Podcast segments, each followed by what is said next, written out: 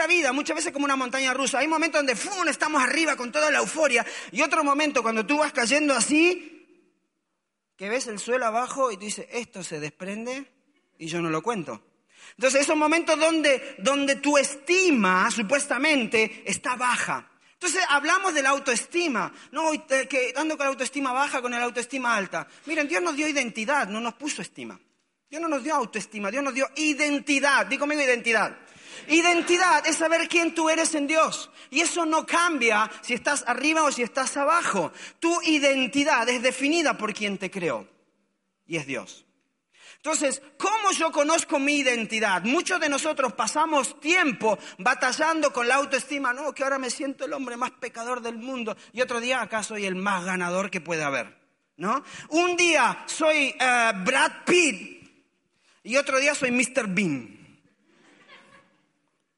¿Por qué? Porque depende de mi autoestima, pero Dios no nos hace depender de la autoestima. Él nos dice que nos dio identidad. Nos creó a qué? A su imagen y semejanza. Eso es identidad. Ahora, yo no puedo descubrir mi identidad si yo no paso tiempo con Dios. Entonces, si yo no paso tiempo con Dios, no tengo intimidad con Él, no lo escucho a través de la palabra, a través de la oración, a través del ayuno, si yo no lo busco a Dios, no puedo saber cuál es mi identidad. Entonces viene alguien y me dice, tío, qué feo que eres. Y tú sales de ahí todo cabizbajo, ¿no? Qué feo que soy. Después viene otro y te dice, tu mamá, ay, mi hijito, el más guapo y hermoso. Y tu mamá te levantó la autoestima, ¿verdad? Ah, soy el más guapo y hermoso. Pero cuando la chica a la que le ibas a decir algo te dio vuelta la cara, vuelves a caer otra vez. Porque estamos batallando con quién somos. Y esto parece gracioso, pero en nuestra vida nos pasa. ¿Cuántas veces te ha pasado de que un día te comes el mundo y otro día sientes que el mundo te come a ti? Nos pasa a todos. Porque nuestra identidad no está fortalecida en quien nos creó, sino en lo que sucede a nuestro alrededor. Pero ¿cómo puedo yo tener una identidad clara yendo al que me creó y que me diga, Néstor, este es tu propósito. Para esto fuiste creado. Este eres tú, más allá de lo que están en el mundo, digan lo que digan. Esta es tu identidad. Eres un hombre, eres una mujer. No es como te sientes. Esta es tu identidad en Dios.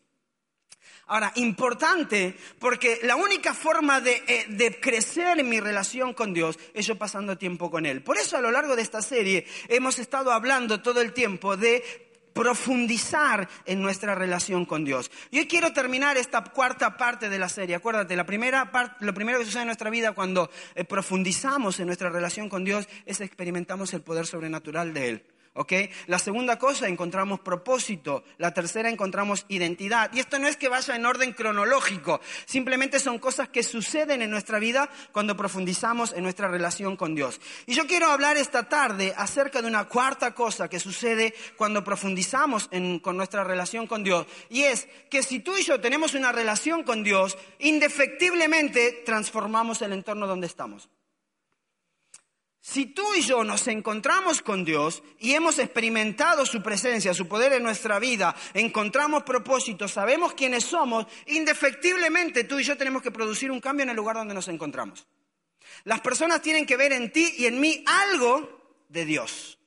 Tienen que ver en ti y en mí algo que lo refleje a Él. Dice la palabra que nosotros lo reflejamos a Él, que somos reflejo de su gloria la pregunta, como hablábamos en una serie anterior, ¿qué ve la gente de Dios en ti cuando te ve? ¿Qué ve la gente de Dios en mí cuando me ve? ¿Ve a Dios? ¿Ve su amor? ¿Ve su misericordia? ¿Ve su propósito? ¿Ve su grandeza? ¿O ve a alguien derrotado? ¿Ve a alguien cabizbajo? ¿Ve a alguien que siempre está en problemas? ¿Qué es lo que ve? La cuarta cosa es que transformamos nuestro entorno. Y de manera muy rápida quiero contarte una historia, que es la historia de Daniel. Mira, Daniel eh, se encuentra, eh, hay todo un libro que, eh, escribe Daniel, está en el Antiguo Testamento, luego lo puedes leer, yo te lo voy a resumir muy rápidamente. Daniel fue, era de la tribu de Judá. Daniel era uno de aquellos que fueron llevados cautivo a Babilonia con un rey que se llamó Nabucodonosor. Nabucodonosor fue el rey de turno que trajo cautivo a los hebreos a Babilonia. Hasta ese momento el imperio más grande conocido en el mundo era el reino de Egipto. Pero Babilonia comenzó a, tomar poder y a conquistar diferentes lugares y dentro de ello conquistó a Israel y lo trajo a muchos de ellos, los que eran mejores, dice la palabra, los que eran más sabios, los que eran más entendidos. ¿Hay alguno de esos entre medio de nosotros? No levantemos la mano. Entonces, los más sabios, los más entendidos, los cogió y los llevó para ponerlos en diferentes cargos importantes. Dentro de eso estaba Daniel. Y Daniel llega a, Babilonia en, en, un momento clave, porque Daniel iba con tres de sus amigos que son Ananías, Misael y Azarías. Tres personajes que están en el libro de Daniel, que también causaron historia. Ahora, Daniel llega con Nabucodonosor. Para este entonces Nabucodonosor era el rey de toda la nación. No había nadie más grande que él. Y Nabucodonosor tiene un sueño que nadie se lo podía interpretar, Daniel se lo interpreta, y en un momento dado, lo voy a hacer corto porque no es del pasaje que quiero hablar, pero en un momento dado, Nabucodonosor termina reconociendo que el único Dios, aquel que hay que servir, es aquel que es el Dios de Daniel. Por eso, cuando sucede todo esto en la vida de, Daniel, en en el tiempo de Nabucodonosor, Nabucodonosor estaba perdido, había caído su reino, había caído él como rey y estaba buscando que Dios realmente lo volviera a restaurar. Pero cuando se encuentra con Dios, Nabucodonosor, en Daniel 4:37, Nabucodonosor dice, ahora yo, Nabucodonosor, alabo, engrandezco y glorifico al Rey del cielo, porque todas sus obras son verdaderas, sus caminos justos, y él puede humillar a los que andan en soberbia. En otras palabras, Nabucodonosor era un soberbio. Entonces, como era un soberbio, Dios lo tuvo que humillar hasta que reconoció que el único Dios que existía era el Dios de Daniel. Daniel vivió bajo el reinado de dos reinos y cuatro reyes. Nabucodonosor fue primero. El segundo rey que estuvo ah, eh, bajo el reinado después de Nabucodonosor fue su hijo, Belsasar. Belsasar tomó el lugar de Nabucodonosor y Belsasar también tuvo una experiencia similar hasta que tuvo que reconocer que el único Dios que existía era el Dios de Daniel. Pero al caer el imperio de Babilonia entra el imperio persa. En el imperio persa había un rey que se llamaba Darío. Di conmigo Darío. Guamán. No, este no. Había un rey que se llamaba Darío.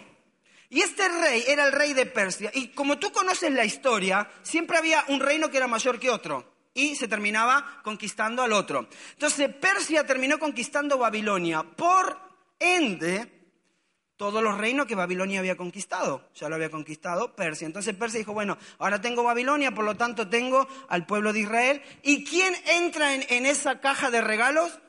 Daniel. Y Daniel ya tenía una buena reputación frente a los reyes. Entonces, Darío lo pone en una muy buena posición a Daniel para gobernar. Nos dice la, nos dice la palabra que Daniel, eh, perdón, el rey Darío tenía 120 reinos. 120 lugares que tenía que reinar. Entonces puso en ese lugares gobernadores, reyes, sátrapas, que eran los que determinaban las cosas.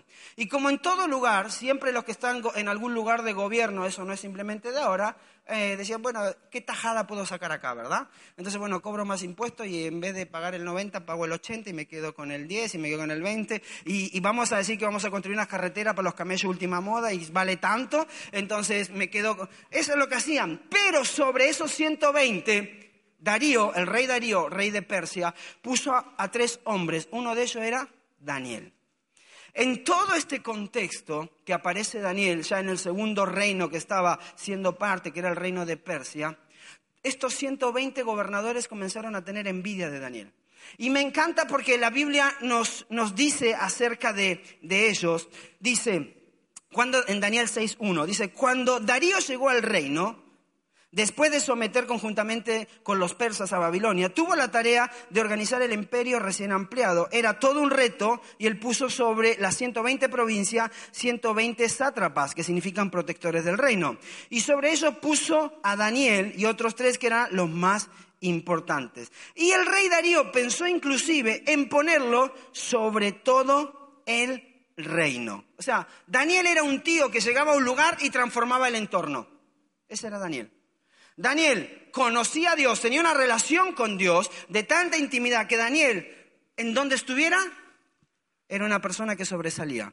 Donde estuviera una persona que cambiaba el entorno. Donde estuviera una persona que transformaba. ¿Sabe a quién me hace recordar esto? A José. ¿Te acuerdas de José? La palabra dice que José en cada lugar donde Dios lo ponía, prosperaba. Y si hay algo que tienen en común estas dos personas, tiene que ver con algo, relación con Dios. Porque tanto el uno como el otro conocía quién era Dios. Ahora, estos sátrapas, estos, gobernadores, querían hacer caer a Daniel y no encontraban la forma porque era un tío íntegro. No era un tío que robaba, no era un tío que hacía las cosas por detrás, era fiel a quien lo había puesto en el lugar. Entonces no sabían cómo hacerlo, por eso en Daniel 6 dice, entonces los, los gobernadores y sátrapas buscaban ocasión para acusar a Daniel en lo relacionado al reino, mas no podían hallar ocasión alguna o falta porque él era fiel y ningún vicio ni falta fue hallado en él. Entonces dijeron aquellos hombres, no hallaremos contra este Daniel ocasión alguna para acusarle si no la hallamos contra en relación con la ley de su Dios. Mire, lo único que podían encontrar estos hombres para acusar a Daniel era algo que tuviera que ver con el Dios de Daniel. Y Daniel hacía algo, todos conocemos la historia de Daniel. Daniel hacía algo, Daniel oraba tres veces al día, se levantaba, abría las ventanas de su aposento mirando hacia Jerusalén y oraba a Dios. Eso lo venía haciendo siempre. Entonces estos 120 sátrapas dijeron, vamos a hacer algo, pero que lo podamos acusar de acuerdo a su relación con Dios. Y en ese momento le dicen al rey Darío, rey Darío, escribe un edicto, porque todos en este reino deben adorarte, deben solamente rendir culto a ti, a ningún otro Dios. Y el rey lo firmó. Y cuando el rey lo firmó, vinieron los 20 sátrapas y dijeron, hay uno que no se postra delante de ti. ¿Cómo se llama? Daniel. Hay uno que sigue adorando a su Dios, que no se postra delante de ti. Entonces, para hacer la historia más corta, dice que al fin y al cabo tuvieron, el rey tuvo que decir, aunque Darío amaba a Daniel, porque lo puedes leer la palabra, dice que buscó toda la forma para no enviarlo al foso de los leones, pero como ya había firmado un edicto no se podía revocar, dice que en ese momento mandaron a Daniel al foso de los leones. Pero me encanta lo que sigue me encanta lo que sigue, porque cuando, eh, el, cuando el rey envía a Daniel al foso de los leones por lo que había hecho, dice que esperó hasta hasta la mañana siguiente y corrió hacia el foso de los leones y le preguntó, Daniel, ¿todavía estás ahí? ¿Tu Dios te ha salvado? Y Daniel diciendo, sí, Darío, no te preocupes, acá estoy, porque Dios me ha cuidado. Y viene esta parte de la historia que es la que a mí más me encanta de la vida de esta historia de Daniel. Daniel capítulo 6, y quiero que lo leamos juntos. Dice, más tarde el rey Darío firmó este decreto. Cuando Darío se da cuenta de que Daniel está vivo en el foso de los leones, porque tiene un Dios que lo guarda y lo protege, un Dios que Darío ya conocía, por eso estaba Daniel donde estaba, dice, más tarde el rey Darío firmó este decreto a todos los pueblos, naciones, lenguas de este mundo, paz y prosperidad para todos. He decretado que en todo lugar de mi reino la gente adore y honre al Dios de quién. Ok, ¿dónde había que adorarlo y honrarlo? En todos los lugares de su reino. Persia, Babilonia, Israel, porque eran los reinos que tenía Darío. Cuando Darío vio lo que Dios había hecho en la vida de Daniel, me encanta porque dice, a partir de ahora voy a decretar algo, que tu Dios, Daniel, es el Dios verdadero, no hay ningún otro Dios. Y aunque nosotros tenemos nuestros dioses y adoramos a otros dioses, no hay ningún Dios como el tuyo, por eso todos ahora vamos a adorarle a Él. Y es lo que está, es lo que está diciendo. Eh, he decretado que todo lugar de mi reino gente adore y honre al Dios de Daniel, porque Él es el Dios vivo y permanece para siempre. Su reino jamás será destruido y su dominio jamás tendrá fin. Él rescata y salva, hace prodigios en el cielo y maravillas en la tierra. Ha salvado a Daniel de la garra de los leones. Fue así como Daniel prosperó durante los reinados de Darío y Ciro, el cuarto rey de Persia. El cuarto rey sobre el cual estuvo el yugo de Daniel. Ciro fue el segundo rey de Persia y cuando Ciro llega al poder, Ciro conocía quién era el Dios de Daniel. Porque un hombre no se atrevió a romper las reglas y los valores que tenía de acuerdo con quien estaba en su reinado. Daniel no rompió las reglas, Daniel no rompió sus valores, Daniel no dejó sus principios por quien estaba gobernando en ese momento. Y prefirió ir al foso de los leones, pero fue allí donde realmente una vez más aquellos hombres que reinaban se dieron cuenta que solamente había un Dios, que era el Dios de Daniel. ¿Y sabes por qué me encanta esta historia? Porque todos estamos llamados a profundizar en nuestra relación con Dios. Todos estamos llamados a tener intimidad con Dios. La pregunta es, para nosotros, ¿yo transformo el entorno donde estoy? Cuando yo estoy en un lugar, ¿transformo el lugar donde me encuentro? Porque ser cristiano significa ser una persona que tiene la capacidad de transformar el entorno donde te encuentras. No importa el lugar donde Dios te puso, no importa el trabajo donde estás, no importa el país donde te encuentras, el llamado de Dios es el mismo. Ve y cambia el mundo. Por eso, en Hechos, dice, ahí vienen, hablando de los discípulos, ahí vienen los que trastornan, los que cambian.